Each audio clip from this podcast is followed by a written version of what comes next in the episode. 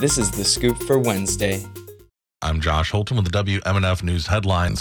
Last night, all members of the Sarasota County School Board voted to ask fellow board member Bridget Ziegler to resign, with the exception of Ziegler.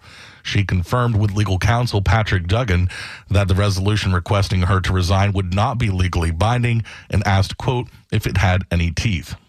This board has no ability to uh, remove one of the other members.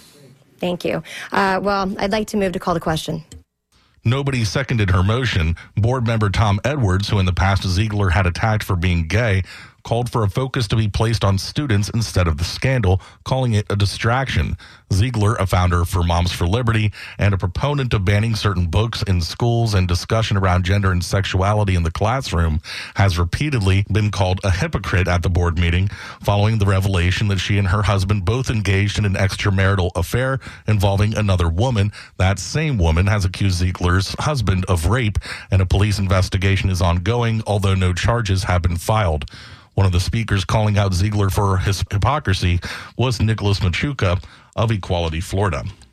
Bridget Ziegler has worked relentlessly to target LGBTQ students and families for harassment and discrimination and to erase depictions of LGBTQ people from schools entirely. Now, let me be clear participation in same sex activities is not shameful. However, Bridget Ziegler has done this while simultaneously denigrating our community and working overtime to instill policies that directly marginalize us. That hypocrisy is unacceptable. I've spoken here many times and I have never once called for Ziegler's resignation. I've always hoped that despite our vast differences, we could find shared values and come together to do what's best for Sarasota students. I was wrong to believe this. The Zieglers have no core values. Their only goal is to chase political power. Bridget and Christian Ziegler have stepped on the backs of marginalized communities across Florida.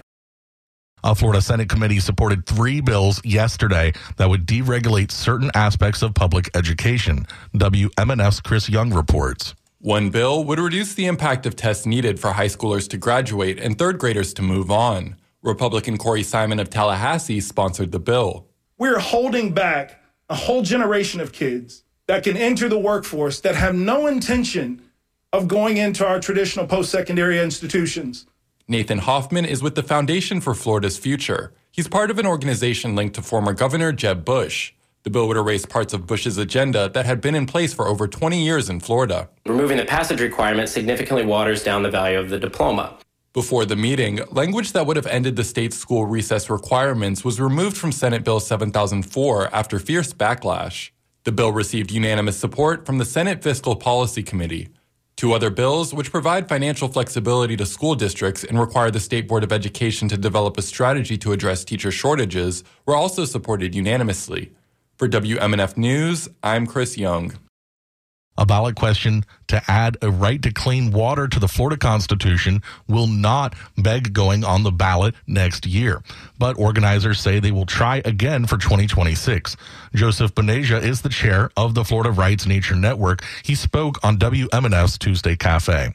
Unfortunately, the state does not permit electronic signatures. So every petition must be a hard copy with what they call a wet signature, blue or black ink.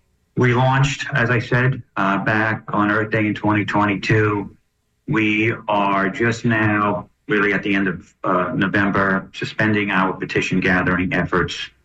We're not close enough, really, to merit continuing our efforts anymore. But we are, you know, redesigning, uh, retooling a campaign, and we intend to relaunch again in February. So those people who signed petitions over the last 18 months or so, they will have to sign the new petition when it launches again later on in the winter. That's Joseph Bonasia, the chair of the Florida Rights Nature Network, speaking on WMNF's Tuesday Cafe. You can watch this full interview on our website, WMNF.org. For the weather, it is cool and cloudy in the Tampa Bay area. Highs today in the mid 70s, overnight lows in the low 60s. Tomorrow will be mostly cloudy with highs in the mid 70s. I'm Josh Holton with the WMNF News headlines on 88.5 FM and the WMNF app. This is The Scoop, recorded at WMNF Tampa.